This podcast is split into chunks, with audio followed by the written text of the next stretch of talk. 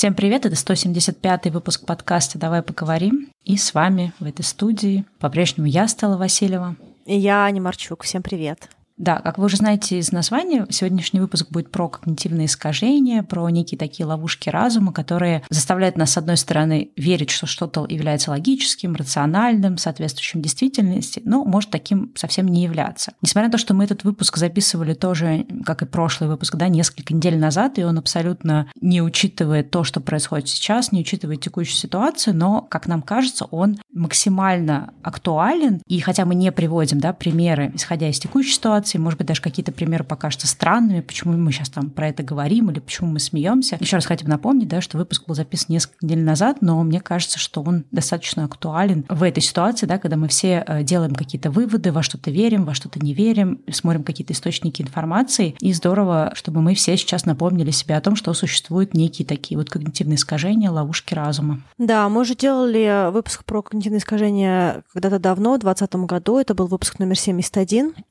Если захотите послушать, э, то он все еще доступен э, у нас на сайте и вообще везде в подкаст-приложениях. Огромное количество искажений и ловушек разума, которые существуют, э, и в том выпуске в этом мы не покрыли весь список, поэтому если вы поймете, что вам сама по себе тема территории интересна, то вы можете погуглить, поискать информацию, какие еще существуют искажения, и, возможно, какие-то из них позволят вам для себя найти какие-то ответы, возможно, какие-то дать больше инструменты защиты, успокоения успокоения или, наоборот, какие-то объяснения в той ситуации, в которой вы находитесь. Да, если вам интересно посмотреть на какие-то когнитивные искажения в контексте также текущей ситуации, то в описании мы приложили ссылку. Там приводятся разные научные исследования, которые объясняют тоже, что происходит сейчас с человеческим сознанием, да, как мы сейчас формируем какое-то мнение и так далее. То есть если вам интересно с этой точки зрения копнуть, то тоже посмотрите ссылки, которые будут в описании к выпуску. Да, мы включаем выпуск всем интересного прослушивания.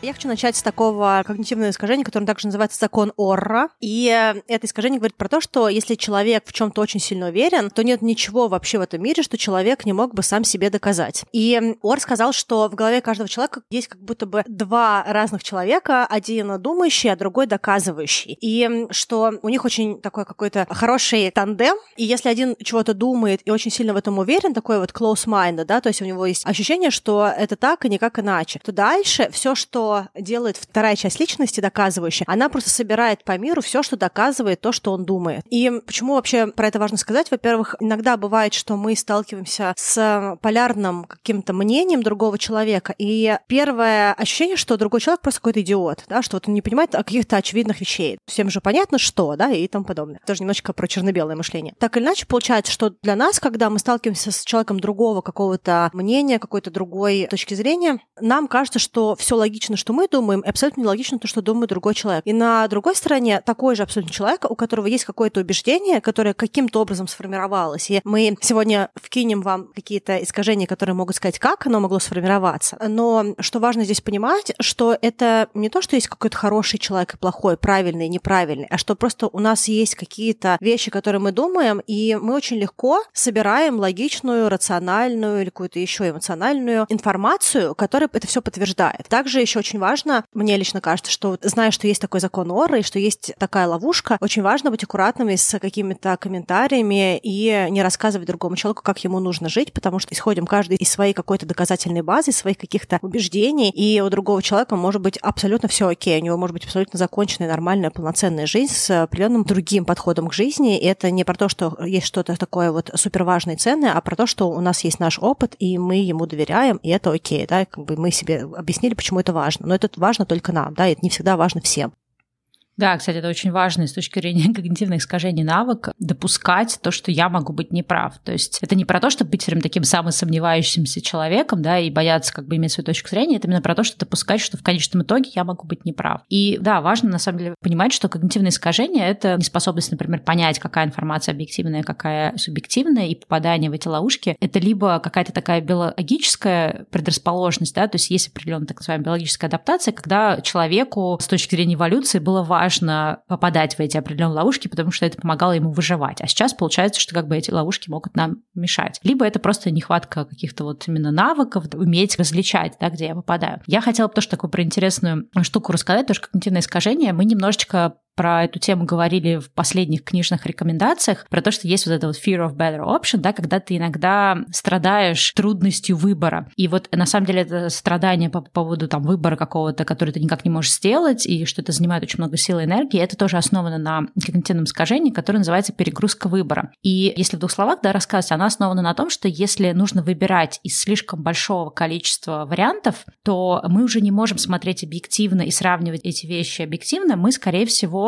можем попасться в ловушку, когда мы просто выберем один какой-то параметр и будем выбирать по нему. Там, с точки зрения, например, покупки товаров, часто люди просто скатываются к цене, потому что немножко, как бы уже перегрузка произошла, и да, и немножко сложно сравнивать все качества или там параметры какого-то товара и понять вообще, какие эти качества важнее, какие менее важные, у какие товаров хорошие, плохие, поэтому люди скатываются к цене. И тут, кстати, сюда же тоже подмажу еще одно когнитивное искажение, оно называется приманка выбора, то есть с точки зрения там маркетологов, да, иногда создать создается специально товары с такой какой-то особой ценой, да, чтобы вот была вот эта вот приманка, потому что эти товары с выгодной ценой помогают нам совершить более легкий выбор. То есть мы находимся, да, вот в этой перегрузке выбора, мы скатываемся к цене, и нам дают товар с этой вот приманочной ценой. Что это может быть? Допустим, представьте, вы решили пройти какие-нибудь курсы, не знаю, по дизайну, и вы выбираете, читаете отзывы, пытаетесь понять, здесь курс с куратором, здесь курс без куратора, здесь там три месяца, здесь два месяца, куча-куча разных параметров, и вы, например, вообще не в этой теме, да, вам сложно как бы выбирать, вы не понимаете, какой из этих учителей на этом курсе лучше, хуже. И в конечном итоге велик шанс, что если, например, какой-то курс скажет, по этой цене вы можете купить наш курс, а еще мы дадим вам бесплатно какому-то еще микрокурсу. То есть велик шанс, что вы в итоге выберете этот курс, да, потому что это будет вот эта приманочная цена, да, приманка выбора. Потому что вам так сложно выбирать, так сложно сравнивать, что вам проще посмотреть на один параметр,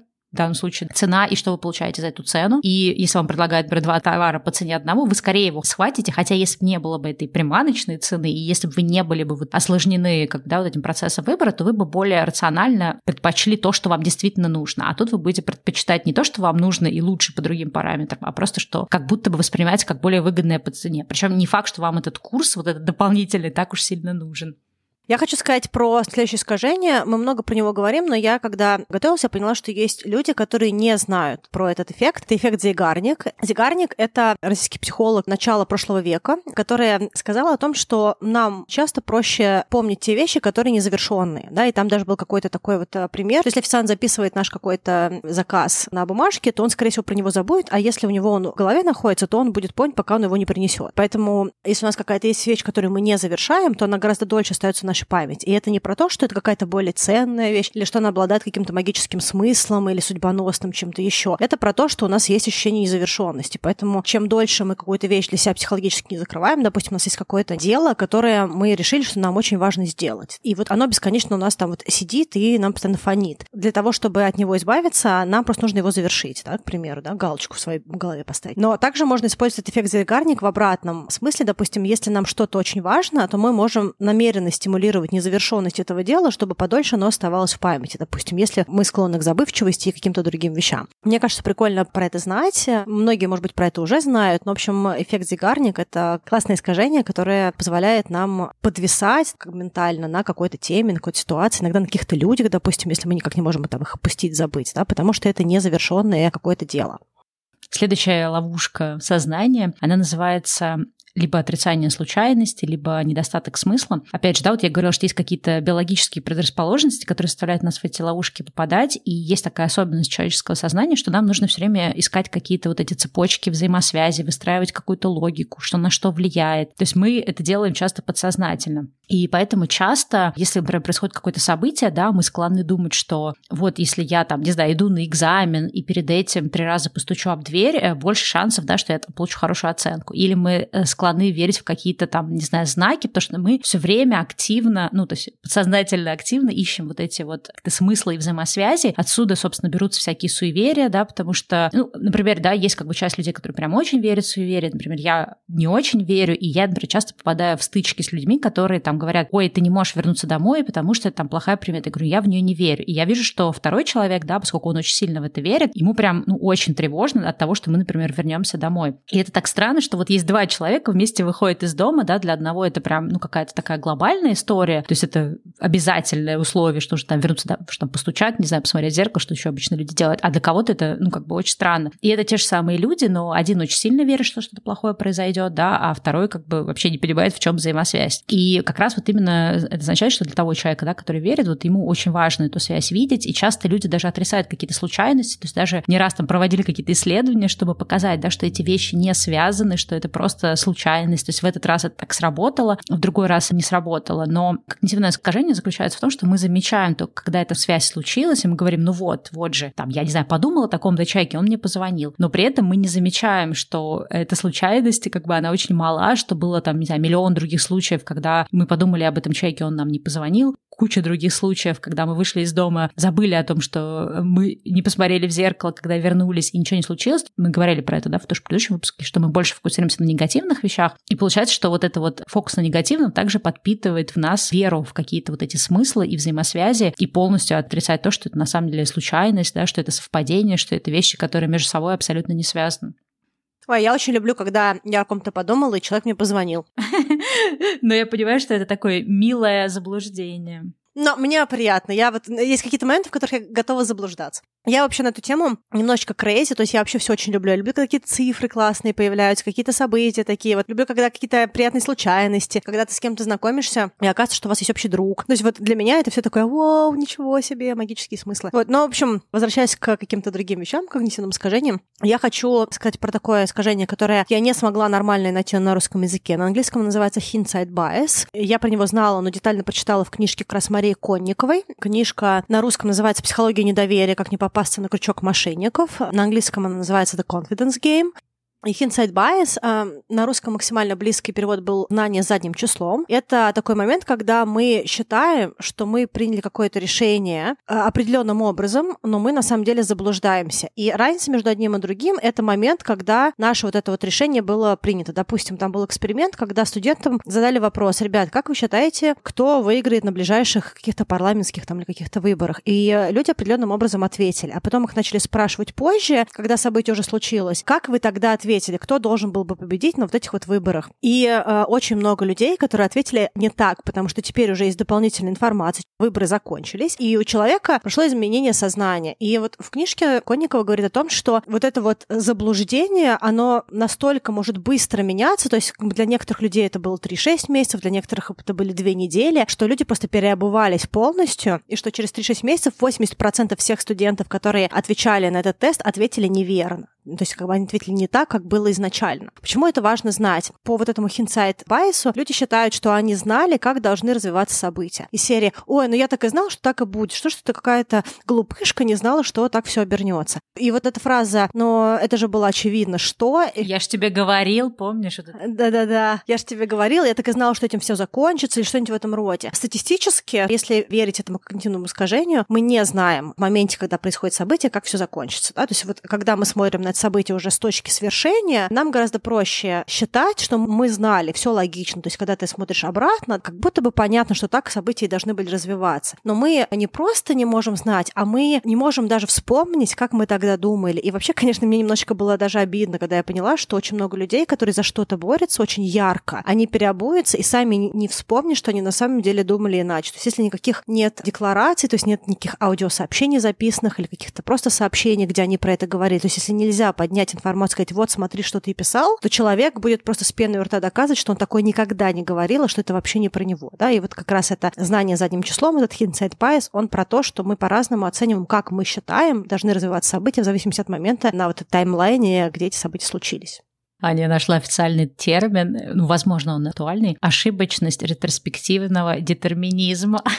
В следующий раз можешь блеснуть. На самом деле, я хотела сказать про это когнитивное искажение. Оно, на самом деле, достаточно действительно масштабное, и очень важно, что оно может быть также направлено не только там, когда мы коммуницируем с другим человеком, да, и он там переобулся, или он говорит нам теперь, что я знала, что так не надо, или так надо. На самом деле, это же когнитивное искажение может быть для нас поводом для самообичевания, потому что мы часто, совершив какую-то ошибку или там запустив какой-то проект, который пошел не так, мы, оглядываясь назад, начинаем себя ругать и говорить, ну что ж, я не знала, что так и будет, ну почему я не подумала, что вот это вот случится. Ну, знаешь, у нас была история, что летом нам приезжали друзья, припарковали машину, и ее угнали. И они потом э, тоже какое-то время, ну, потом ее нашли через какое-то время. Ну, в общем, какая-то была целая такая история мучительная и как бы стрессовая, потому что было непонятно, естественно, что ее найдут потом, эту машину. И я помню, что там тоже очень много было разговоров, что не надо нам было ехать парковаться на этой улице, это какой-то неудачный район. Потом это казалось, что это как-то очень очевидно. И ты понимаешь, что действительно наш мозг начинает искать вот эти штуки, да, как будто бы это действительно можно было вот просчитать и спрогнозировать, хотя ничего такого нет. И я пыталась им тоже объяснить, что, слушайте, мы на этой улице достаточно часто паркуемся, то есть мы в этот ресторан ездим регулярно. То есть это невозможно рассчитать, это просто вот случайность, к сожалению, очень такая печальная. И здесь очень важно понимать, что вот нам отсюда, да, из этой точки, ретроспективно кажется, что там все было понятно, там мы могли знать, как там сделать эту работу или сделать этот проект, или принять какое-то решение важное, но нужно в этом смысле быть немножко бережным к себе и понимать, что я сейчас, это не то, что я был какой-то даже там, 10 минут назад, да, до принятия этого решения. Сейчас у меня уже появилась какая-то новая информация, у меня появился опыт, и мне теперь кажется, что это очевидно, но это абсолютно не так.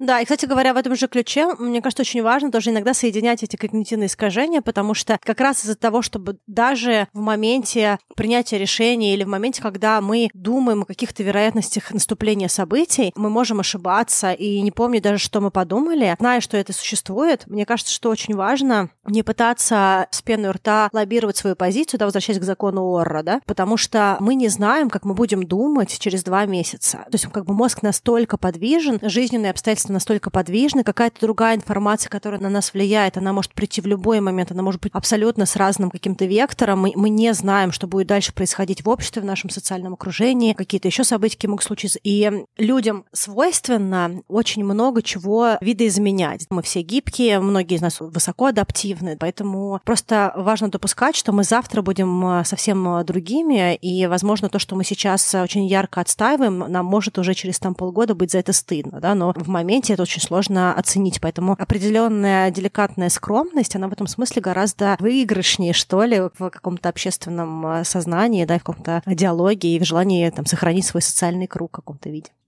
Да, ну, кстати, вот сюда можно закинуть следующее когнитивное искажение. Не помню, обсуждали мы его в прошлом выпуске, мне кажется, почему-то нет. Это по-английски confirmation bias или предвзятость подтверждения. Суть его сводится к тому, что если мы в чем то уверены, и когда к нам поступает какая-то информация, и мы вроде как будто бы хотим там, да, ну вот сейчас посмотрим на факты того и факты другого и поймем, что правда, что неправда, там, что объективно, что не объективно, что нам подходит, не подходит. Но проблема вот этого предвзятости, вот этого подтверждения, confirmation bias, в том, что если мы прям очень сильно в чем-то уверены, то даже смотря несмотря на какие-то набор фактов, мы будем вычислять, выделять и фокусироваться на тех фактах, которые подтверждают нашу веру да, во что-то. И мы абсолютно будем слепы к тем фактам, которые опровергают это. Поэтому кажется, что нет, ну я же вот как бы посмотрела на всю достоверную информацию, которая есть в интернете, я вот получил подтверждение своей истории. Но на самом деле это не всегда так, и даже в мелочах вот эти предвзятость подтверждения могут случаться. Ну, даже, знаешь, это вопрос, вот, мне кажется, мы про это тоже говорили, что это иногда даже вопрос того поиска, который мы задаем, да, допустим, когда мы спрашиваем, к примеру. О, да, мы это обсуждали в одном из выпусков. Да, что типа, действительно ли Volvo самая надежная машина, и там будет Volvo самая надежная машина, да, если набрать там количество аварий Volvo. Да, то есть вот в зависимости от того, как мы спрашиваем, да, какой мы поиск запускаем, такую информацию мы и получаем. И вот люди, которые работают в исследованиях, которые формируют э, опросники, они очень часто говорят, скажите, какая задача задача исследования, то есть что мы пытаемся конкретно узнать, потому что в зависимости от того, что мы хотим с этим исследованием, мы будем формировать вопросы. Даже есть такое интересное когнитивное искажение, я про него не собиралась говорить, но оно как-то вот в тему пришло. Оно называется на английском suggestibility, и оно заключается в том, что вопрос, который формулируется, может очень сильно повлиять на то, как человек ответит. Если ребенку сказать, допустим, папа всегда бьет маму или только по ночам, а папа вообще не бьет. Но вопрос так задан, что ребенок не знает. И вот он как бы фактически выбирает, интересно, папа всегда? Да вроде не всегда. Вроде он там ее не бьет, когда я вижу, наверное, по ночам. Да? То есть вот и фактически он может ответить, ну по ночам только, нет, не всегда. Но по факту вообще как бы это неправильная обстановка вопроса. Если бы ребенка спросили в этот момент, а папа бьет маму, то он бы сказал бы, нет, не бьет. Да? Ну, если как бы мы говорим в ситуации, когда этого не происходит происходит, да, какого-то насилия. Но просто сама по себе формулировка, она может загнать человека в угол, да, и это происходит не только с детьми, даже с взрослыми людьми, да, когда им задают какие-то такие вот вопросы, и они думают о максимально логичном исходе ответа. Слушай, у меня было тоже сюда искажение, я правда не помню, как оно называется. Оно как раз, да, про то, что фрейминг, ну, если использовать английский термин, да, или то, как поданы данные, влияют на то, какое решение мы примем. В твоем случае, да, это было там, как, например, вопрос-ответ, а в моем тоже был пример про то, что мы часто думаем, что мы принимаем рациональные решения, но вопрос, как для нас это выбор сформулирует. И там был такой пример про донорство, точнее, не про донорство, а когда там, ну, да, человек умирает, да, и он разрешает, чтобы его органы попали вот в эту донорскую систему ему после его смерти. Есть люди, которые по каким-то религиозным, идеологическим соображениям, они абсолютно противны этому, да, а есть люди, которые, ну, как бы им достаточно индифферентно. И смотрели, что в разных странах очень разная статистика. То есть есть страна, по-моему, то ли Австрия, то ли еще какая-то, где там чуть ли не 80% людей готовы отдать свои органы, да, на вот, ну, в донорство после того, как они умрут. А есть страны, где это очень низкий процент. И они пытались понять, ну, как это, это что там, люди какие-то очень хорошие в этой стране, а в других странах плохие. И оказалось, все зависит просто от того, как это стоит в, в медицинском опроснике. И в одном опроснике там написано написано, что если вы не хотите, чтобы ваши органы попали в донорство, то как бы поставьте галочку, да, а в другом поставьте галочку, если вы хотите. То есть, во-первых, человеку нужно уже делать лишнее движение, и, соответственно, всегда, когда галочка уже стоит, ты уже по умолчанию согласишься. И также вопрос, например, как сформулировать. То есть, если спросить человека, готов ли, чтобы тебя разрезали, твои органы куда-то отдали, для многих людей это достаточно страшно. Во-первых, тебя спрашивают про смерть, во-вторых, про органы, как-то это все, тебе нужно подумать, да, то есть, подожди, дайте-ка я подумаю. А если, например, для тебя как-то это сформулировать, готовы ли вы там спасти жизнь другого человека, человека, то больше людей, естественно, тоже поставят эту галочку, потому что как бы с ними разговор ведется не про то, как их разрежут и располосуют на кусочки, а про то, как они спасут жизнь другого человека. То есть это очень важно. Но это, в принципе, используется в социальной рекламе, некоммерческой организации. То есть кто как поставлен вопрос, да, очень сильно зависит от того, там, как люди дальше будут на это реагировать. И вот наша иррациональность принятия решения, она вот тоже во многом зависит от того, как нас спрашивают или в какой ситуации мы делаем выбор. Да, я хотела сказать пару книг тоже для тех, кому интересно то, о чем мы сегодня говорим. Вот я начала говорить про фрейминги. Есть книжка «Надж», автор Ричард Тейлор. Он говорит про когнитивные искажения и социальные инструменты или там социально-политические инструменты, которые используются для того, чтобы эти когнитивные искажения отразить. Но во многом они говорят про какой-то экономический смысл. Да? Там, там, там есть фрейминг, там есть якорение, там есть подталкивание. То есть когда нужно какие-то решения на массы внедрить, на популяцию, что может сделать правительство или какая какая-то социальная группа или работодатель для того, чтобы подтолкнуть или каким-то образом повлиять на принятие того или иного решения обществом. Поэтому, если вам интересна вот эта книжка. А в плане каких-то более таких точных социальных искажений или каких-то ловушек, есть книжка, которая, мне кажется, на протяжении всех трех с половиной лет подкаста мы говорим, по крайней мере, я говорю, я очень люблю эту книжку, прочитала тысячу лет назад, надо перечитать, на самом деле. Predictable Irrational. Да, да, предсказуемая Мы очень любим эту книгу. Да, поэтому Дэн Ариэля «Предсказуемая рациональность» тоже классная книжка для того, чтобы вообще, в принципе, как-то занырнуть в эту тему. У него много всяких таких прикольных трикс, которые написаны, каких-то исследований практических, да, которые э, могут помочь. Слушай, а у меня есть забавное, ну как оно относительно забавное, тоже искажение. Оно такое, мне кажется, необычное. Я про него раньше не слышала. Оно называется снижение нулевых рисков. Про то, что если мы находимся в какой-то стрессовой ситуации, вместо того, чтобы, да, как бы всю ситуацию как-то улучшать, скорее всего, наш мозг ухватится за одну какую-то вещь, которую мы пытаемся либо взять под контроль, да, либо каким-то образом снизить риск. И очень яркий был пример, собственно, с ковидом, когда только объявили первые локдауны, самый скупаемый товар был туалетная бумага. Но помимо того, что не совсем понятно, как люди планировали выживать с помощью туалетной бумаги, но когда ученые потом это изучали, пришли к тому, что да, действительно, ситуация была абсолютно максимально непредсказуемая, да, беспрецедентная, то есть это был риск вообще самых-самых вообще масштабных и незнакомых человеку каких-то таких объемов, и, естественно, была потребность, да, биологическая снизить какие-то риски. Ну а что ты можешь проконтролировать ситуации, когда, да, пришла какая-то страшная штука, и нужно сидеть дома? Единственное, что ты можешь проконтролировать, да, почему называется снижение нулевых рисков, то есть ты берешь какой-то минимальный минимальный риск и снижаешь его. Ну, это как бы минимальный риск был то, что тебе не хватит туалетной бумаги, да, и вот люди подумали, что хотя бы эту вещь возьмем под контроль. И часто это именно какой-то супер, вот почему ты сказала книгу, да, про рациональное поведение Дэна Реле, потому что часто это именно какие-то очень иррациональные поступки, но они как раз объясняются нашей потребностью снизить хоть какие-то риски, когда ты стоишь на фоне большой какой-то угрозы. А, я все время думала, что туалетная бумага это просто как дешевые салфетки, если тебе нужно будет много сморкаться. А, я про это не подумала. Но раз мы говорим про какие-то такие большие массовые события, хочу сказать еще про одно искажение. Мне кажется, оно тоже максимально работает на таких вот социальных феноменах. Тут у нас, к примеру, в Ванкувере какое-то время назад пошли сильные дожди, размыло дорогу, и в новости появилась информация, что какая-то большая трасса, которая соединяет нас, условно говоря, с остальным канадским миром, там несколько, чем даже трасс, они размытые, мосты обвалились и прочее прочее, прочее. И люди просто массово начали скупать все. То есть вот те районы Ванкувера, которые максимально близко вот к транспортной системе, люди просто вычистили все магазины. То есть там прям были картины, когда люди скупали кучу еды, потому что было ощущение, что сейчас больше дальнобойщики не смогут добраться, и мы останемся без продовольствия. Вот хотя, в общем, целом ничего к этому не шло, и, допустим, я вот живу в центре, у нас еда ни на один день просто не исчезала. То есть в какой-то момент времени чего-то закончилось, потом это пополнилось. Ну, то есть вот не было такой ситуации, что мы прям были вот в каком-то таком серьезном продовольственном зажиме. Но вот если мы говорим про когнитивное искажение, которое хочу здесь сказать, оно называется моральная паника. Это такой социальный феномен.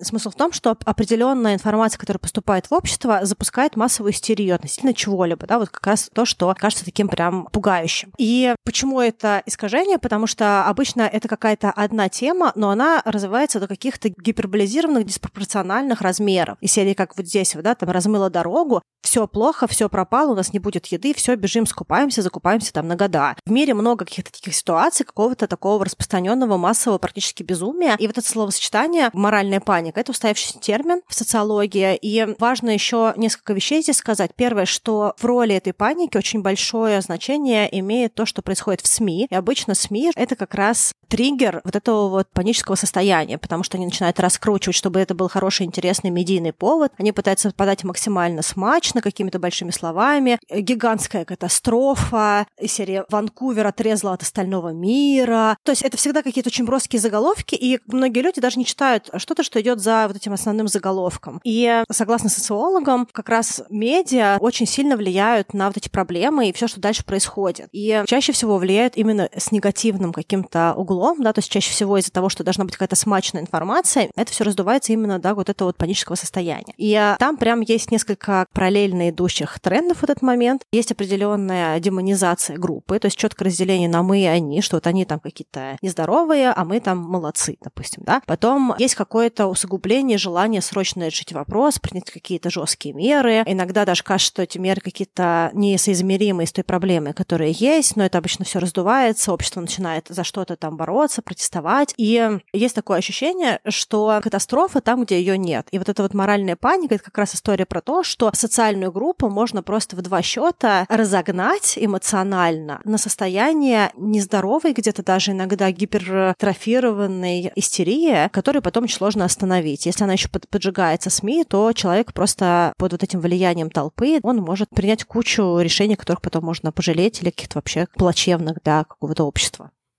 А у меня, кстати, есть пример про эту моральную панику, и я хочу этим примером показать, насколько люди обычно уверены в том, да, ну, по поводу чего они вибрируют. И сейчас я, когда придут пример, скорее всего, большинство людей, которые знают про этот пример, я специально так нагнетаю интригу, скорее всего, скажут, что Стелла, ты не права, и как бы там действительно все очень плохо. Но на самом деле, если хоть кто-то бы реально изучил бы этот вопрос, вы бы узнали, что там действительно как бы на, ну, не то, что нельзя сказать на пустом месте, потому что там достаточно серьезная была ситуация, но там не было таких масштабов проблемы, как это произошло. Речь идет, я не могу сейчас использовать полностью слово, потому что я не знаю, блокируется ли как-то контент в подкасте, История идет про определенные не очень хорошие игры, в которые играли дети, и название игры было кит определенного цвета. Ну, те, кто люди знают, да, эту историю голубых китов, которые на самом деле не голубые, те знают. И на самом деле вся вот эта паника началась с публикации новой газеты. Они как раз запустили эту статью, да, запустилась массовая истерия, и дальше эта история в какой-то геометрической прогрессии приобрела ощущение того, что это происходит, что происходит какой-то заговор вселенский, и что это просто на каждом шагу, хотя, ну, когда социологи и разные другие люди стали изучать этот вопрос, там не было того масштаба, про который это все ощущалось. И я, в принципе, оставлю, если кто-то, да, признает эту историю, и вам кажется, что то, что я сейчас говорю, это какая-то ерунда, то я могу как раз оставить видео, потому что я, когда это видео посмотрела, мне, для меня было тоже вот удивительно, насколько действительно когнитивное искажение моральной паника может раздуться таких масштабов. И проблема в том, что мы, люди, да, у нас нет времени изучать каждую историю, идти там смотреть какие-то источники, вникать, что там реально происходит. То есть мы слышали эту историю по верхам, и у нас остался осадок, что вот, вот такая-то вот как такая-то плохая штука была. А на самом деле, если мы бы изучили, мы бы поняли, что этого всего нет. Но поскольку никто ничего не изучает, да, то все просто знают какую-то поверхностную информацию, какие-то заголовки в СМИ, то эта паника раздувалась.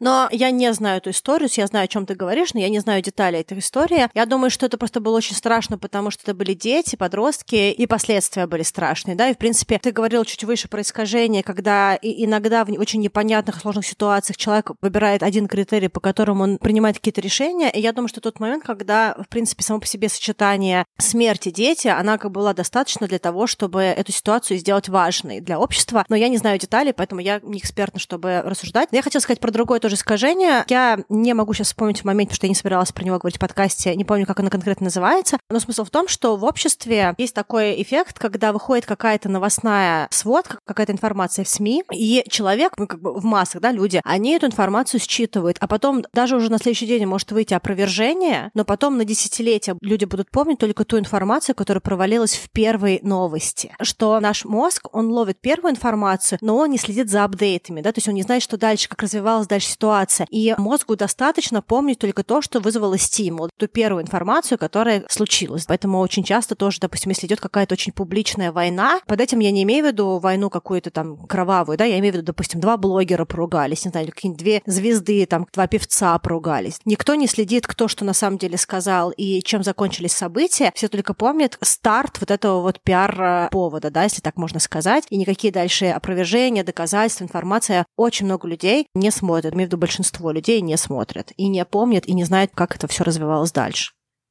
Ну, вообще все, что касается потребления информации из там, масс-медиа, очень много разных когнитивных искажений на эту тему существует. Сейчас я вот тоже два назову, помимо того, что Аня сказала, да, которые искажают наше восприятие реальности достаточно сильно, и мы часто не даем себе отчета, как сильно. Например, есть такое когнитивное искажение, как эвристика доступности, и там, например, речь идет о том, что если, например, что-то там в нашем кругу произошло, то мы склонны думать, что это какая-то очень серьезная ситуация. То же самое там со СМИ, да, есть такое, что такая проблема, что, естественно, в новостях рассказывают о более редких и необычных случаях, в новостях пишут не про то, что собака укусила человека, а про то, что человек укусил собаку. И за счет того, что эта информация нам становится доступна, у нас складывается ощущение, что это просто повсеместно. И есть даже определенные такие у людей развиваются тревожные расстройства, когда они прочитали про что-то новость, пошли еще почитали на эту тему, еще почитали, еще почитали, и потом им кажется, что просто везде, на каждом углу скрывается эта опасность. И хотя саму опасность мы не можем сказать, что ее нет, но она не так часто происходит. Ну и также сюда, я уже немножко говорила про теорию вероятности, да, как часто что-то случается или не случается, то тоже люди чаще в новостях, например, читают про то, как разбивается самолет, поэтому кажется, да, что опаснее летать на самолете, хотя опаснее ездить на машине. Или у людей есть представление, что какие-то профессии очень опасны, спасатель, например, хотя на самом деле гораздо опаснее быть фермером, то есть больше там рисков по здоровью и фатальности больше.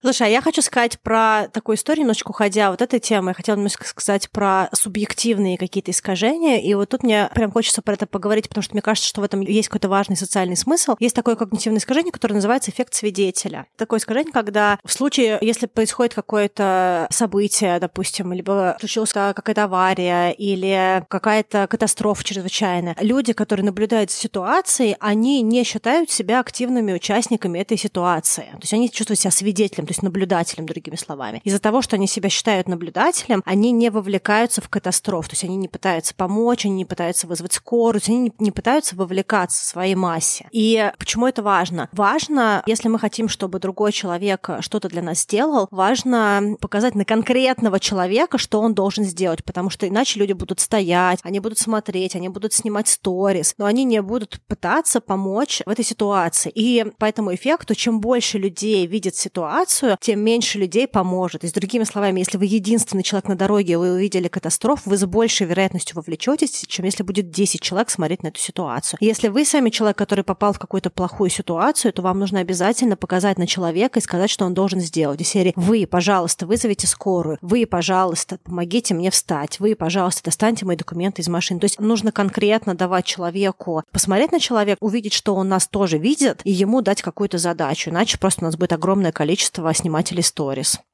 Да, это важно, потому что может показаться, что это как-то связано с бесчувственностью людей, а на самом деле это тоже такое вот очередное когнитивное искажение, да, ловушка, которая нас затягивает. А я еще про одну хочу сказать, она вот немножко возвращается, да, к тому, что я говорила до этого, про то, что очень много информации поступает, и у нас нет да, физической возможности проверять вообще все, что мы слышим, ну, потому что информации очень много. есть такое тоже когнитивное искажение, которое называется иллюзия правды, когда какая-то вещь, она повторяется таким большим количеством людей, что мы перестаем даже задаваться вопросом, а правда ли это. В первую очередь это касается цитат. То есть если вы перепощиваете какие-то цитаты или используете их в работе, например, это сказала там, не знаю, Гурченко, а это сказал Эйнштейн, Эйнштейн. Так вот, большое количество цитат, которые приписаны каким-то людям, эти люди не говорили. То есть один кто-то написал, и дальше это пошло просто по кругу, по кругу, по кругу. Здесь, да, вот важен этот факт-чекинг, про который мы говорили в каком-то там выпуске, по-моему, это был выпуск про достоверную информацию. То есть кажется, что это известная цитата такого-то человека, но не может быть, что это не так. А есть очень много информации, которая ходит, повторяется, и на самом деле она абсолютно невалидная. И также это часто не только там какие-то цитаты, это может быть какие-то факты. Я недавно смотрела очень забавное видео про историю корсета. Я увлекаюсь всякой такой винтажной модой, историей моды и так далее. И вот если кому-то интересно, я тоже приложу это видео. И там э, четыре девушки, которые изучают историю костюма, да, историю моды. Они как раз обсуждали новое видео про корсет, которое, по-моему, снял то ли ВОК или то ли еще кто-то. То есть, ну, какое-то достаточно серьезное издание, которое может, в общем-то, потратить деньги на то, чтобы нанять специалиста, найти человека. И они как раз обсуждали, что вот в этом коротеньком видео было куча фактов, которые не достоверные. Хотя это факты, которые как раз везде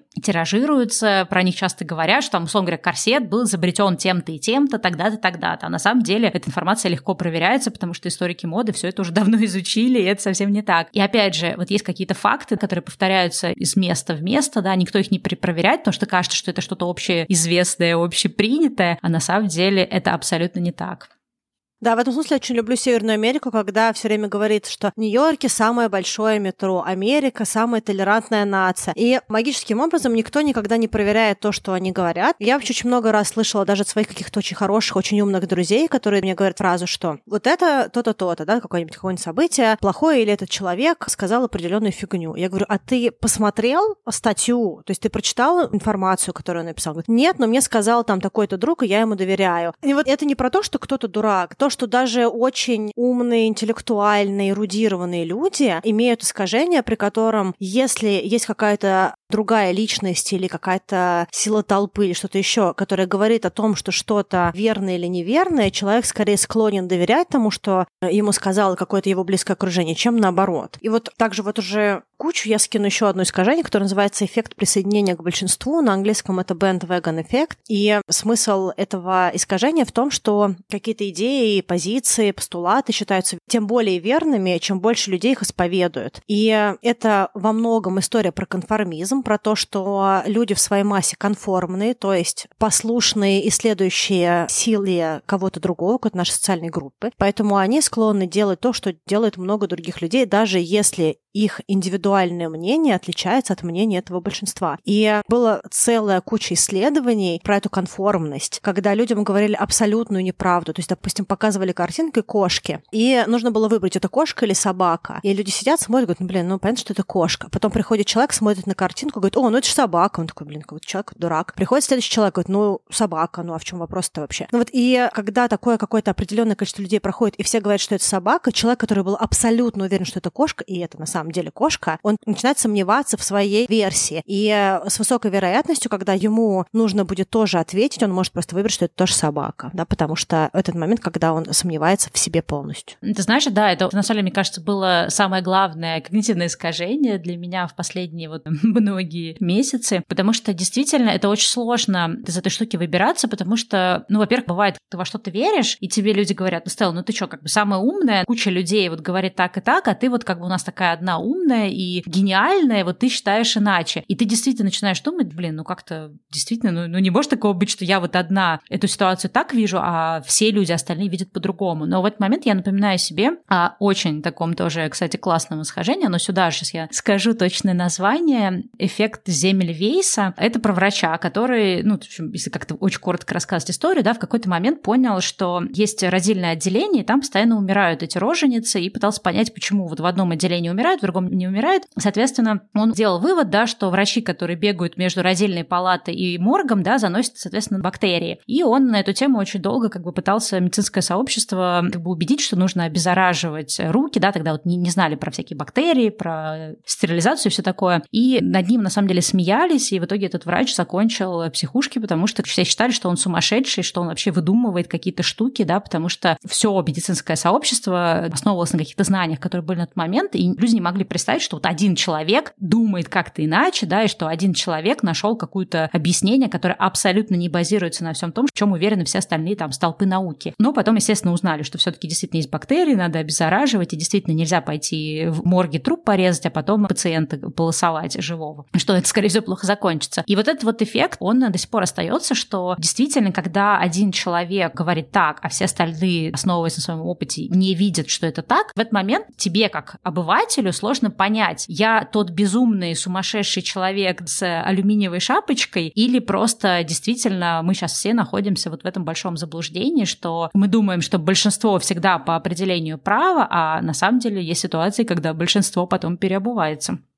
Да, и по тому искажению, которое мы сказали выше, она даже не вспомнит, что оно переобулось. Да, это самое ужасное. Ну, для меня было это очень страшно. То есть я поняла, что что бы я ни доказывала каким-то другим людям, в момент, когда они поймут то, что моя позиция... То есть когда они примут мою позицию, окажется, что они абсолютно уверены, что это позиция, и они всегда ее исповедовали, да, то есть если не получаешь письменного какого-то согласия, да, или какой-то позиции, то ты будешь всегда в проигрышном каком-то этом диалоге, поэтому я в какой-то момент времени вообще потеряла смысл то, чтобы с кем-то что-то такое ярко обсуждать, потому потому что у этой истории никогда нет какой-то целостной и ценной какой-то задачи, да, потому что все равно человек потом забудет, что он им хотел сказать. Ну или я потом забуду, да, то есть это не то, что кто-то другой плохой, а я такая молодец. Мы все этому подвластны, да. Я даже помню, что был какой-то момент, когда я нашла свой твиттер, который я вела в каком-то году, а там 2009. Я захожу, думаю, бог мой, не может быть, что я это писала. Да, да, кстати, у меня тоже такое было. Просто какая-то дичь. И, и ты, кстати, не узнаешь. У меня было такое, когда я делала материалы для времени перемен, я помню, что я читала какие-то свои посты, и мне казалось, что это вообще чужой человек написал. Какие-то вещи я даже не могла понять, когда и про что я писала, и почему я это писала. Ну, то есть, да, здесь очень важно, что это не то, чтобы всегда один человек прав, а большинство не право. Это про то, что, да, это может быть когнитивное искажение, что большинство заблуждается, потому что они еще не увидели ситуацию в новом свете и еще не переобулись. А может быть, да, что ты один человек, который попал под другую какую-то ловушку, ловушку, например, confirmation bias, когда ты как бы находишь подтверждение своей точки зрения, но проблема в том, что ты замечаешь только те подтверждения, которые подтверждают твою точку зрения. Поэтому в этом смысле, как вот с чего мы начали, да, этот выпуск, что иногда, помимо того, что надо тренировать навыки критического мышления, иногда надо просто допускать то, что ты можешь быть абсолютно неправ. Ну и поэтому очень важно не на кого не нахлобучивать свое какое-то очень категоричное мнение, потому что мы очень-очень э, пластичны в нашем этом сознании. Потому что ты переобуешься, а осадочек-то останется. Да-да-да, другой будет помнить, что конфликт был. Ну, в общем, искажений много, некоторые из них положительные и полезные, некоторые из них какие-то, наоборот, токсичненькие, злые там или что-то еще, или как-то раздражающие скорее нас, или как бы вызывающие у нас э, желание скорее сопротивляться этой информации. Я хочу порекомендовать книгу. Она полезна для человека, который часто испытывает бессилие. Я не совсем согласна, что говорится в книге. Мне кажется, что в ней есть тоже какие-то легкие манипуляции. Но книжка называется «Я манипулирую тобой» Никита Непряхина. Чем она хороша? Тем, что она описывает, какие инструменты другие люди используют над нами или какие ошибки совершаем мы, когда мы являемся объектом чьей-то манипуляции. Ну и также где-то частично он дает инструментарий, как от этого защищаться, какие-то фразы или какие-то обороты речи, которые помогут выйти из этой ситуации, и как вести диалог с людьми, которые от нас хотят получить что-то, что мы не хотели бы делать, но болезненно находимся в этом диалоге.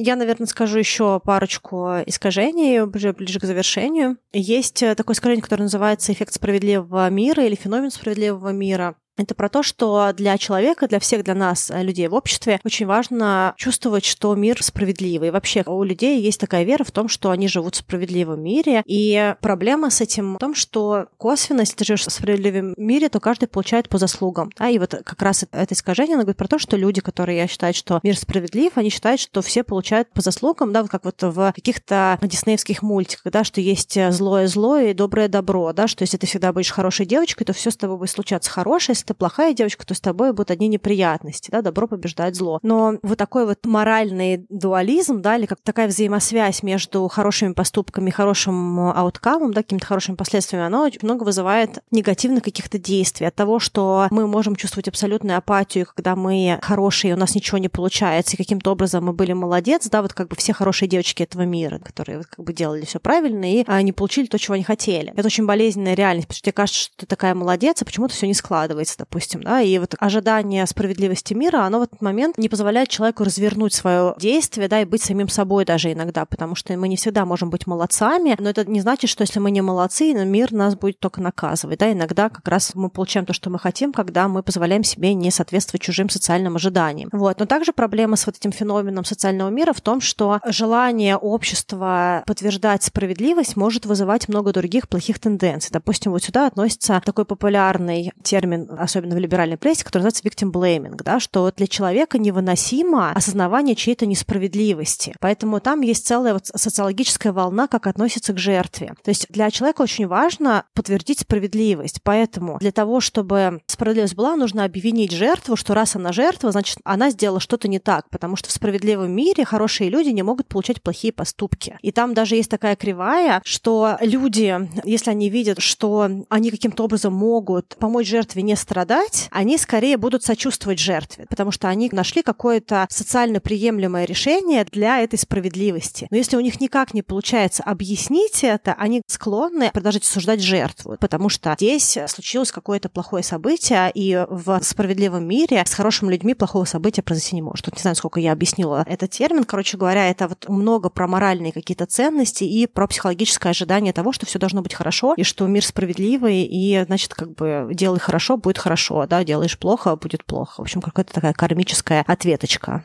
Ну да, если что-то с тобой плохое произошло, значит, ты плохой. Ой, я на самом деле сейчас еще несколько, конечно, всяких разных вспомнила когнитивных искажений, но я, наверное, уже буду свои какие-то примеры подводить к концу. Приведу еще одно. Я думаю, что, может быть, когда-нибудь мы снова в том или ином виде про все эти штуки поговорим. Очень важно, мне кажется, в 21 веке вообще в это время когнитивное искажение, ловушка. Она называется иллюзорная корреляция. Там много, на самом деле, примеров ее. Я приведу один пример. Мир сейчас очень сильно глобализируется. Мы, в общем-то, видим разных людей. Наконец-то мы понимаем, что не все люди сделаны под одну гребенку и так далее. Мы там где-то путешествуем, встречаемся с разными людьми. Но все равно у нас есть определенные ловушки, связанные с тем, что мы часто обобщаем людей в какие-то крупные группы. Людей, события, какие-то явления. Да? Нам важно как-то все вот систематизировать, чтобы нам понятнее было, куда в какую-то корзиночку сложить. И самое большое когнитивное искажение, это когда мы берем какие-то единичные штуки и из них делаем вывод на какую-то большую группу. Например, мы поехали в путешествие и сошли со страпа самолета, да, там идем мы по аэропорту, нам встретился какой-нибудь там ground staff, который как-то так злобно нас посмотрел. Потом мы пошли в кафе, нам как-то невежливо ответили. Потом мы заселились в отель, в отеле какие-нибудь там, не знаю, проблемы. И мы сделали вывод, да, что это страна, где живут недобрые люди. И другой человек прилетел в эту страну,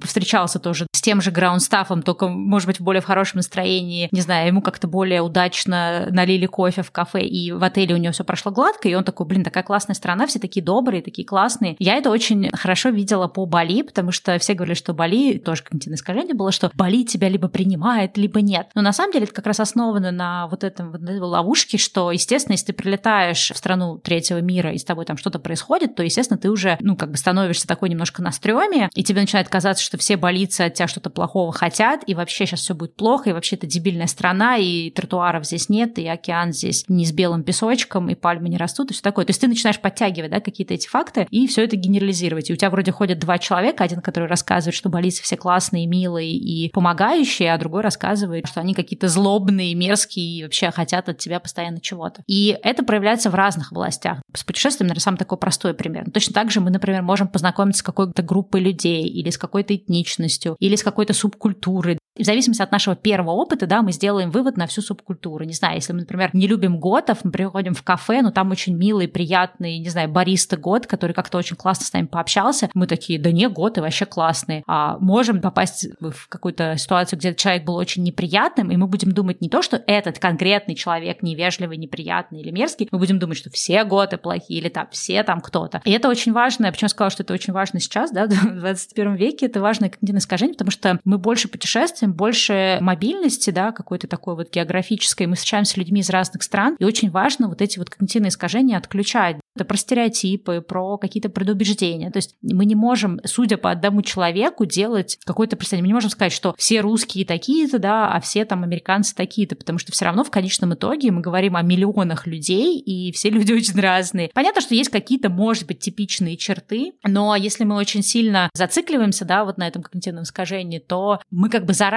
получается, строим ожидания определенные насчет этой группы людей, и наш опыт, он не является каким-то таким чистым и открытым, а он э, уже как бы через фильтр нашего вот этого восприятия, через наши вот эти искажения.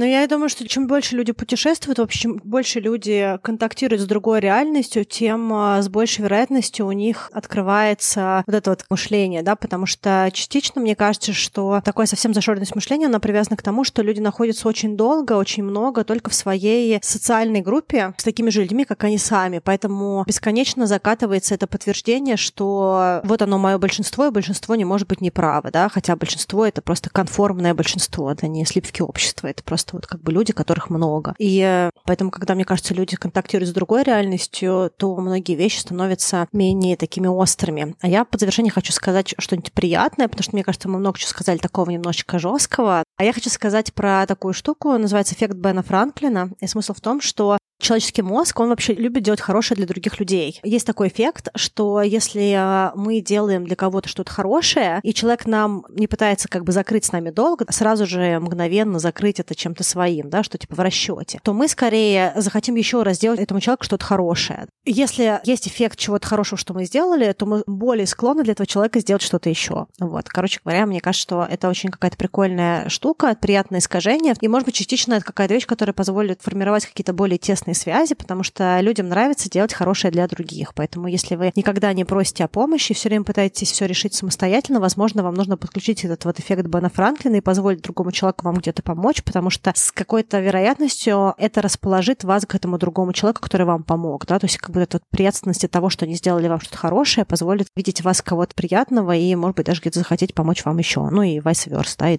как бы вы то же самое. Ну, я думаю, что когда-нибудь мы еще поговорим про всякие эти штуки, потому что это очень интересно. Но если вы хотите гикануть в тему когнитивных искажений, то поищите, есть mind map, то есть такая это схема всех возможных когнитивных искажений, которые сделал Бастер Бенсон, и на Википедии есть русский перевод. И, в общем-то, там просто целый, короче, mind map разных-разных искажений по разным, они, в общем, как-то структурированы и категоризированы по разным параметрам, если вдруг вы захотите посмотреть вообще существующие когнитивные искажения. Ну что, надеюсь, вам было интересно слушать этот выпуск. Надеюсь, что мы ничьи чувства не затронули, и никто не расстроился от каких-то искажений. Так или иначе, надеюсь, мы были максимально объективными здесь, насколько это возможно, учитывая то, что мы все склонны к когнитивным искажениям. Поэтому хорошего вам понедельника, и надеюсь, что вы довольны и послушайте на следующий раз.